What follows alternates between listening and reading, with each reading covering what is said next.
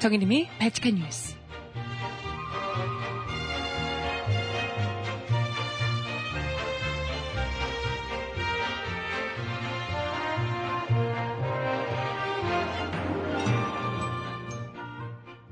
여러분 안녕하세요. 발칙한 뉴스 정혜림입니다. 어제에 이어서 오늘도 영하 십사 도, 체감기온은 영하 이십 도 아래를 냄돌면서 추운 날씨가 계속해서 이어지고 있습니다. 이번 주 내내 춥고요. 어, 다음 주 중반까지는 이런 맹추위가 계속해서 이어질 예정이라고 하네요. 지금 이런 날씨 속에서도 우리 소녀상을 지키기 위해 애쓰고 있는 대학생들은 여전히 이 맹추위를 온몸으로 맞서며 길거리에 있습니다. 아, 그리고 그런 소녀들을 어떻게든 그런 대학생들을 어떻게든 하지 못하게 막으려는 이 정부와 경찰의 앙달함도 갈수록 세를 더하고 있죠. 이것이야말로 이천십오 년판 독립운동이 아닐까 이런 생각까지 하게 됩니다. 음악 듣고 와서 이야기 함께 나눠볼게요. 샵의 노래 내 입술 따뜻한 커피처럼 듣고 옵니다. 신청곡 있으신 분 주세요.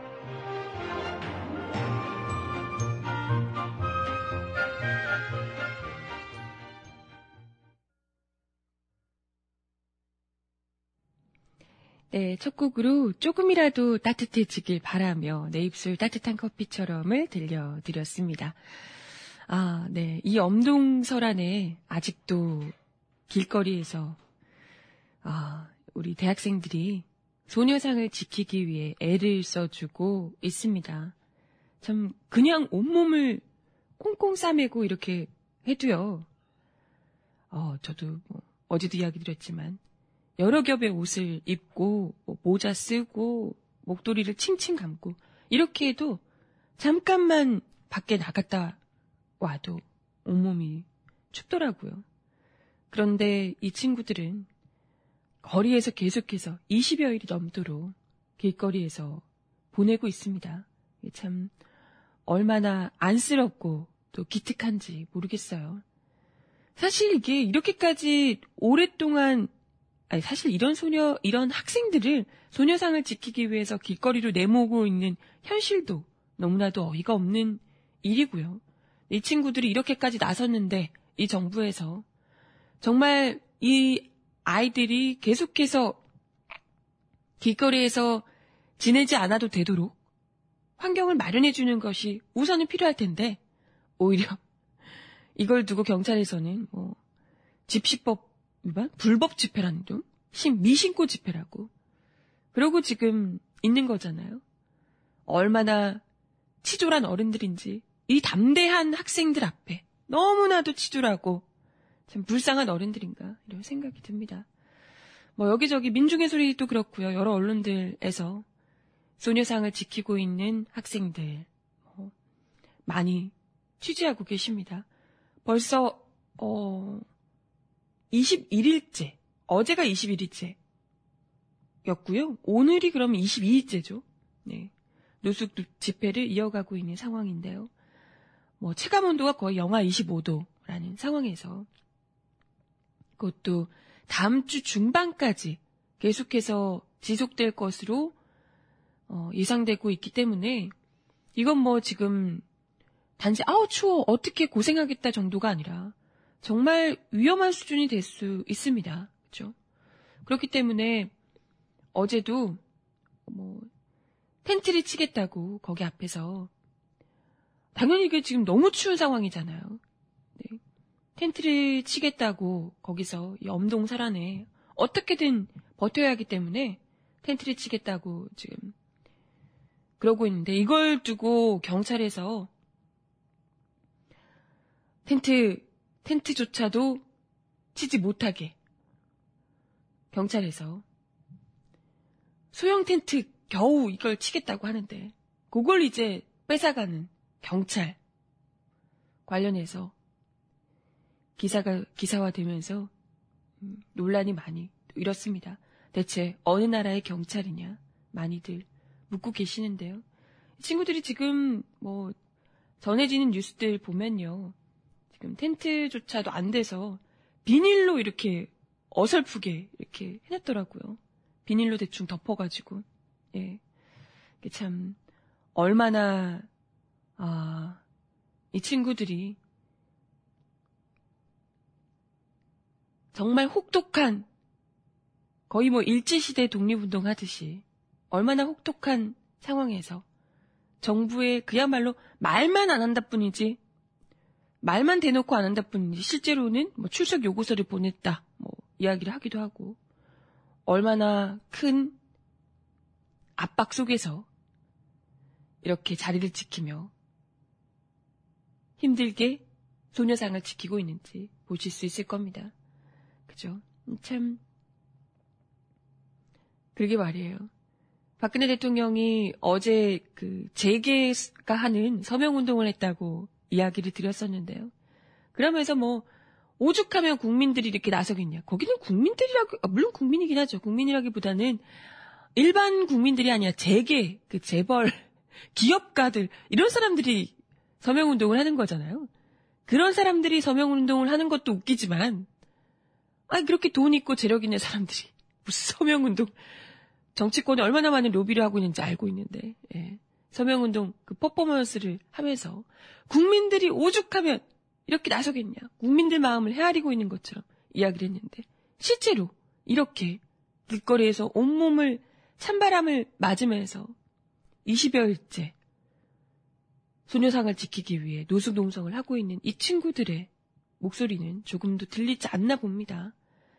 뭐 들리지 않으니까 그런 말도 안 되는 합의를 하고, 그것도 합의랍시고, 이, 뭐 합의 내용인 이거잖아요. 십억엔 주고 소녀상, 십억엔 받고 소녀상을 이전하겠다. 뭐 이것밖에 없었던 거잖아요. 사실상. 네. 아, 참. 이런 상황에서도 이 학생들에 대해서는 한마디 말도 없고, 어제도 제가 이야기를 드렸었죠. 아베 위안부 강제성 부인에도 합의 위반이다. 이런 이야기조차 지금 하지 못하고 있습니다. 어제 당장에 뭐 발칙한 뉴스에서도 그랬지만 많은 분들이 아베 총리의 위안부 강제연행 증거 없다라고 이제 부인했던 발언에 대해서 이 외교부 측에 질문을 했겠죠, 당연히. 어떻게 생각하냐? 이건 합의 위반이 아니냐? 라는 질문에 외교부는 명확한 답변을 내놓지 못했다고 하네요. 조준혁 외교부 대변인 정례 브리핑에서 일본군 위안부 동원의 강제성은 어떤 경우에도 부정할 수 없는 역사적 사실이다라고 밝혔습니다. 아니, 일본은 아니라고 하잖아요. 합의를 했다며. 쟤들은 아니라고 하고 우리는 맞다고 하는데 그거 어떻게 합의가 됩니까? 그렇잖아요.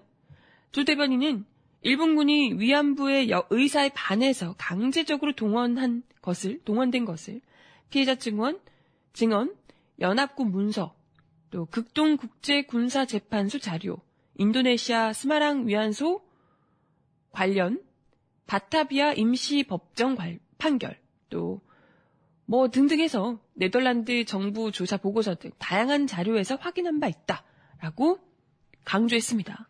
아, 그렇게 우리한테 강조하면 뭐하냐고. 우리 국민들이 누가 모릅니까? 우리 국민들이 대상으로가 아니라 일본에게 납득을 시켜야 되는 거잖아요. 일본이 인정하게 만드는 게 최고의 목표인 거잖아요. 일본이 인정하지도 않았는데 그걸 합의랍시고 해놓고 역대 어느 정부도 못한 성과다라고 이야기를 했으면 그에 대해서 우리가 잘못했다라든지 이번 합의는 서로가 다른 얘기를 한 것이므로 파기를 해야 된다라든지 뭐라도 해야 될 거 아닙니까? 근데 이에 대해서도 일본 아베 총리 같은 발언에 대해서도 조 대변인은 현 단계에서는 성실하게 합의사항을 이행하는 것이 중요하다. 합의사항 이행에 저해가 되는 분위기나 발언, 언행을 삼가는 것이 좋다라고 이야기를 했습니다. 아니, 그런 합의사항을 이행하는 게 뭐, 뭐 어떻게 소녀상 이전해주는 거 이런 거 말하는 거 아니겠죠? 설마. 합의상 이행에 저해되는 분위기나 발언 정도가 아니라 합의를 아예 위반하는 발언이죠. 핵심이 바로 강제성 인정인 건데. 그렇잖아요. 정부의 책임을 인정하는 건데. 물론 그 합의 내용 자체도 그런 내용이 거의 뭐 지도로 담겨져 있다고 보기 어렵지만 우리 정부에서는 그 정도면 인정했다라는 건데 저기서는 인정한 적 없다는 거잖아요. 그러면 이미 끝인 거죠. 핵심이 그건데. 그런데도 불구하고 합의를 위반한 것 아니냐라는 질문에 대해서 합의 이행이 중요하다라고만 했을 뿐 위반인지 아닌지를 언급하지 않고 또 또 피해갔습니다. 또 이전에도 그랬잖아요. 막말했을 때 대꾸할 가치가 없다. 대꾸할 가치가 없는 게 아니라 무섭겠지. 그런 얘기를 하는 것 자체가 무섭겠죠. 일본이 무섭고 어, 잘못됐다라고 얘기하기에는 일본이 무섭고 그렇다고 그런 건 아니다 라고 하기에는 국민이 무섭 국민은 안 무섭나? 눈치는 정, 적당히 보이고 그런 건 아니겠냐 생각이 듭니다. 계속해서 원론적인 답변만 정부의 실질적인 대응 방안이 있느냐라고 질문을 하자 이미 수차례에 걸쳐서 환경 조성과 여건 마련이 중요하다는 것을 얘기했다. 아 그러니까 수차례에 걸쳐서 합의 합의 위반 아니냐고 우리 국민들도 묻고 있잖아요. 네, 참 대체 누굴 보고 이야기를 하는 건지 일본은 일본대로 마음대로 그냥 입에서 나오는 대로 필터링 없이 막말을 하고 있는데 이에 대해서 어느 것도 제동을 걸지 못한 채로 오히려 소녀상 지키고 있는 학생들, 국민들에게만 마치 뭐 국가의 경제를 발전시키는데 저해하는 사람인 것처럼 국가 경제랑 소녀상 이전이 대체 뭔 상관인지 모르겠지만 아니 소녀상 이전시켜주면 우리나라에 일본이 뭐 몇 조라도 줍니까? 아니 몇 조 주면 아니 일본이 우리나라 경제를 발전시켜줘요? 일본 자기 나라 경제도 못 발전시키는 나라를 무슨 우리나라 경제를 발전시켜줍니까? 그래서 말도 안 되는 소리 하면서 마치 소녀상 이전하면 그래서 위안부 문제를 이대로 덮으면 우리나라 경제가 미래 세대가 행복해질 것처럼 말도 안 되는 포장을 하고 있는 이 정부에 분노를 금치 않을 수가 없습니다. 진짜 언제까지 이런 것만 봐도 일본의 진심이 무엇인지 그리고 그런 일본과 합의를 했다고 하는 자화자찬하고 있는 우리 정부가 과연 그 이면에 또 다른 어떤 이면 합의가 있었던 것 아닌가 의심까지 하게 될 정도입니다. 그렇죠? 아우, 네. 속이 터지죠. 속이 터져. 그래도 새누리당 삼십오 퍼센트. 이렇게 말이에요. 이런 걸 잘 모르는 거겠죠. 아마 공중파만 열심히 보시는 분들, 종편 열심히 보시는 어르신들, 이런 분들 있지 않을까 싶습니다.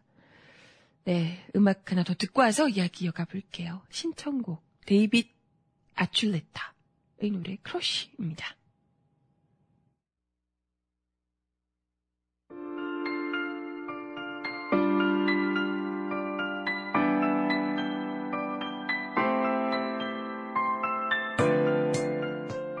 세상 속 가장 필요한 목소리를 전합니다.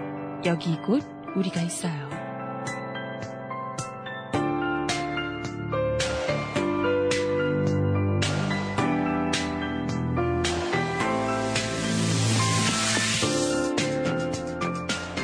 이제는 갈 길이 정해진 것 같네요. 제가 노조 설립할 때 목숨 걸고 하겠다고 조합원 여러분께 약속한 바 있습니다.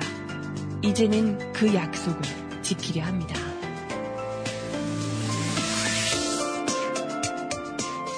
지난 십팔 일 저녁 전세버스 기사 신영식 씨가 보낸 문자 메시지의 일부입니다.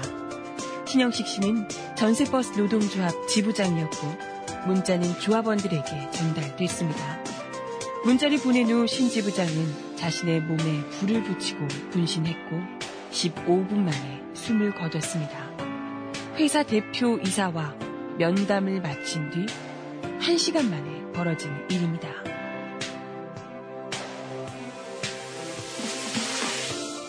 노조 관계자에 따르면 신 지부장은 이날 저녁 대표 이사와 장기간 면담을 가졌습니다. 신 지부장은 노동조합을 인정하고 교섭을 하자고 요구했고 대표 이사는 거부했습니다. 조합원들은 신 지부장을 평소 온순하고 냉철했던 형님으로 기억했습니다. 사리 판단이 분명하고 조합원들을 살뜰히 챙기는 신 지부장이 분신이라는 극한의 선택을 하게 된 것은 회사 측의 강도 높은 노조 탄압 때문이라고 조합원들은 입을 모읍니다.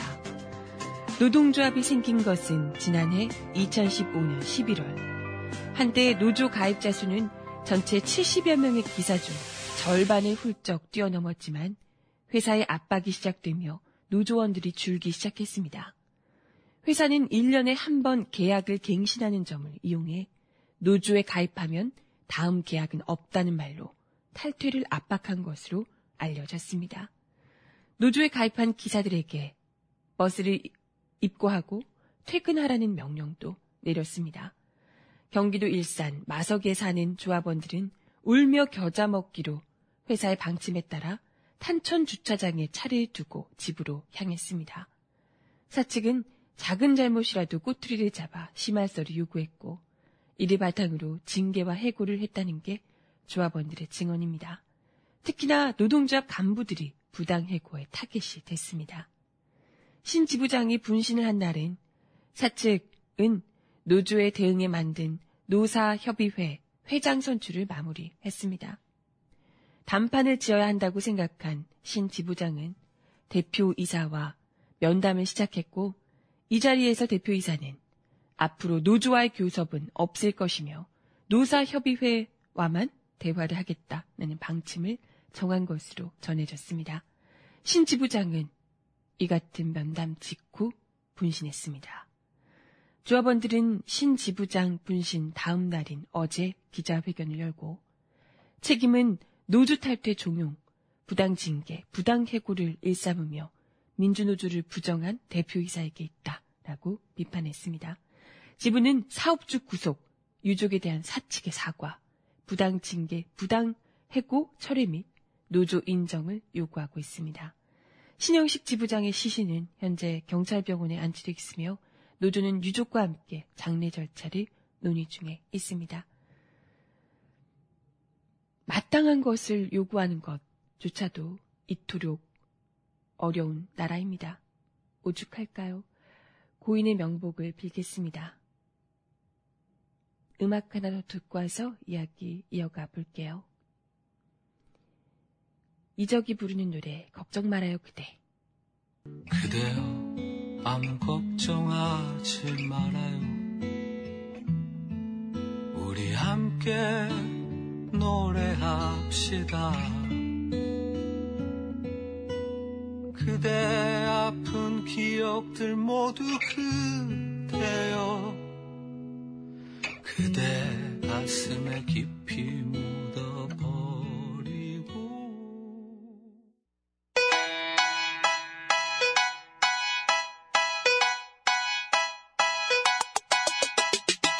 Look inside. 이 사람 왜 이럴까요?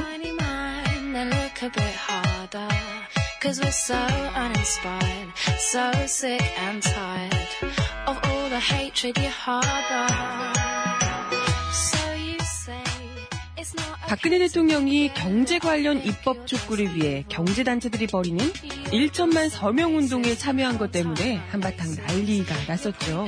그런데 이것이 정책의 요청이 아니라 대통령의 독자적 결정에 따른 것이었다고 하네요.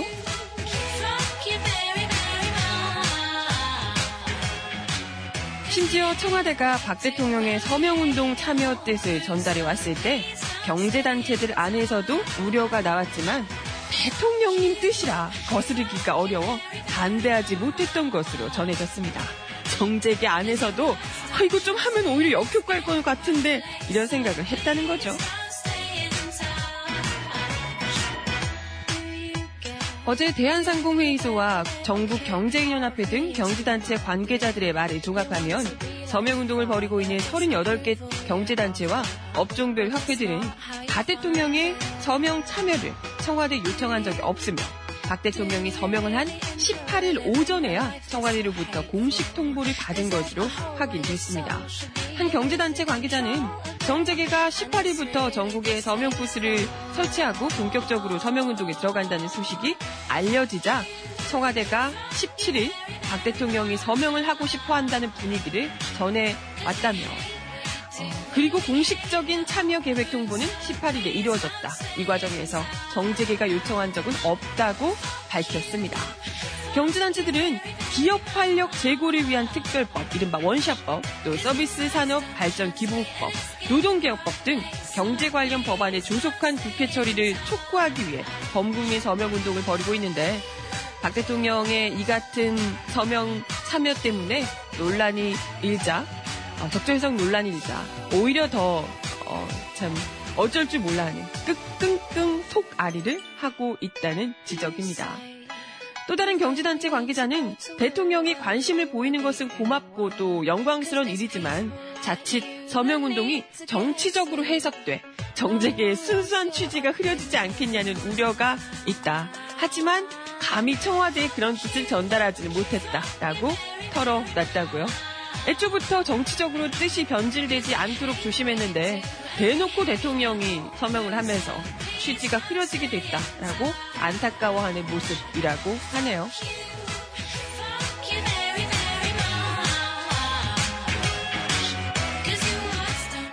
아, 뭐 우리 대통령께서는 그런 거 신경 안 쓰시는 분이니까요. 아니, 순수한 의도인지는 뭐 모르겠지만, 저 그것도 모르겠지만, 정재계가 나서서 서명운동을 하는 것도 전 웃기지만, 대통령에게 요청한 적도 없는데 본인이 국회가 내 말을 들어먹지 않는다며 짜증을 내는 거죠. 국민들 앞에. 국회 쟤네들 너무 나쁘지 않니? 내 말도 안 듣고. 아, 정말 짜증나. 서명운동하자. 이런 식의 뉘앙스를 대통령께서 무려 국민 서명운동이라고 하는데 아무런 정치적 영향력이 없는 사람인 양, 네, 거기서 서명운동을 앞장서서 국회를 맹비난하며 해주셨습니다. 거기서 바라지 않았는데, 굳이 해주시지 않아도 되는데 라고 했는데, 그럼에도 불구하고 아유 참. 네, 음악 하나 더 듣고 와서 이야기 이어가 봅니다. 키윌과 다비치의 노래 니가 하면 로맨스.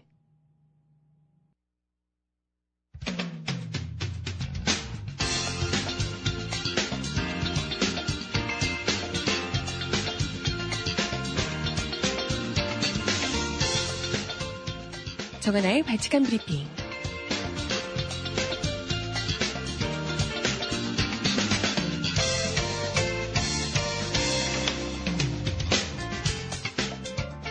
첫 번째 소식입니다. 한국노총이 구 일로 노사정 합의 파기를 최종 선언했습니다. 이후 한국노총은 전면 투쟁 체제로 전환해 노동계약 저지에 나서겠다는 방침입니다. 정부는 한국노총의 이번 결정을 조직 이기주의라고 맹비난하며 노동계약 강행 의지를 재확인했습니다. 김동만 한국노총 위원장은 어제 서울 여의도 노총회관에서 기자회견을 열고 구 일로 노사정 합의가 정부 여당에 의해 처참하게 짓밟혀 휴지 조각이 됐고 완전 파기돼 무효가 됐다고 선언했습니다.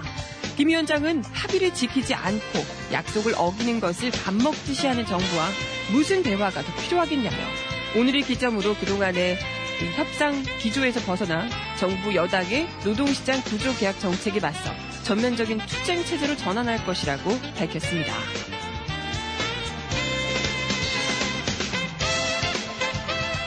다음 소식입니다. 더불어민주당이 오늘 이철희 두문정치 전략연구소장과 권미혁 사단법인 시민이사에 어, 입당을 발표합니다. 더민주의 영입인사 십사 호, 십오 호입니다. 시사예능 프로그램 썰전에서 인기를 모은 이 소장은 정치 시사평론가로서 라디오 진행과 활발한 저수활동을, 저수활동을 벌여왔습니다. 민주당 전략기획위원회 상임부위원장, 민주정책연구원 부위원, 부원장 등을 지내기도 했는데요. 이 소장은 정치기획 전략 전문가라는 이력과 함께 최근 더민주를 탈당해 국민의당, 안철수 시당에 합류한 김한길 의원을 오랫동안 보좌했던 핵심 측근이라는 점에서 눈길을 끌고 있습니다.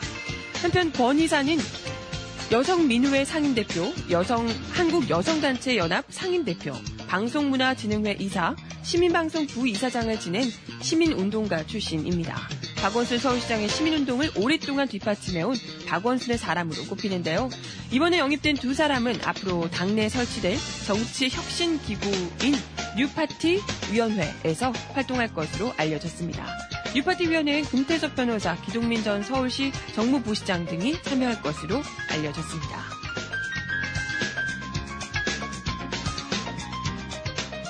마지막 소식입니다. 국가정보원 김수민 이 차장이 오늘 테러방지법이 효과가 없거나 부작용이 발생하면 직을 내려놓겠다며 국회를 압박하고 나섰습니다. 테러 방지법을 놓고 공방만 거듭하고 있다며 국회를 비난하기까지 했다고요? 진짜 어이가 없네요. 김 차장은 이날 국회에서 열린 새누리당과의 당정협의에서 약 십 년간 성폭행범에 대한 전자발찌법 제정을 호소하며 이 법을 만들어 효과가 없거나 부작용이 발생하면 직을 내려놓겠다고 한 적이 있다며 테러방지법에 대해서도 같은 말씀을 드린다 라고 이야기했습니다. 그 또한 십오 년째 국회에서 잠자는 테러방지법은 입법 논의가 겨우 시작됐지만 법안 본질이 국민의 생명수호인지 국정원 힘빼기인지 모를 정도로 공방만 거듭하고 있다며 테러방지법은 우리 국민의 생명을 지키기 위해 마련하는 법이기 때문에 흥정이 대, 대상이 되어서는 안 된다고 주장했습니다. 글쎄요, 국정원의 힘빼기가 맞는 말이죠. 국정원이 더 이상 힘이 들어가야 할 일 있습니까? 국정원이 해외에서는 얼마나 호구 같은 짓만 하다가 참 국가 망신만 거듭하는지 정작 우리 국민들을 사찰하고 댓글 달고 이런 공작에만 열을 돌리는지 우리 국민들이 이미 알고 있지 않겠습니까? 국정원이 제대로 힘을 실어달라라는 이야기를 하려면 적어도 국정원이 그간 해왔던 댓글 달기로 여론을 조작했던 일들, 국민을 삭찰했던 일들, 간첩을 조작했던 일들 이런 일에 대해서 자성적으로 어떻게 앞으로 이런 일들을 더 이상 하지 않을지 확실한 대책을 마련한 후에 그 다음에 뭔가 하려고 국정원의 힘을 실어달라 이야기를 해야 되지 않겠어요?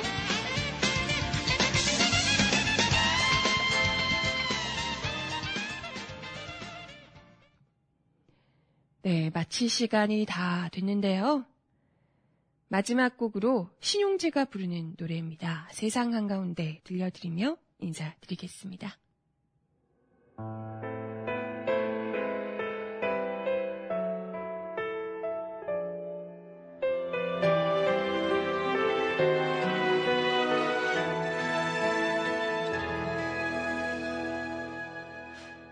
내 마른 땅 위로 달빛이 내리며 숨겨왔던 내 맘에 그대가 바람에 실려와 눈물이 되어 내려와 어느새 또 내 맘을 적신다.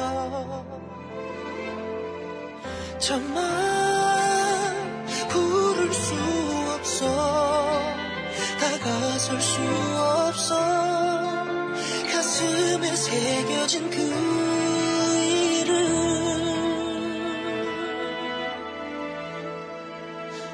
아픈 이 세상 한가운데 나 힘들어도 숨을 쉬고 또 살아가고 하루를 견뎌본다. 분명히 날 막아선 때도 오늘도 발칙한 뉴스 함께해 주셔서 감사합니다. 정말 많이 춥네요. 감기 조심하시고요. 저는 내일 열 시에 다시 오겠습니다. 여러분, 안녕.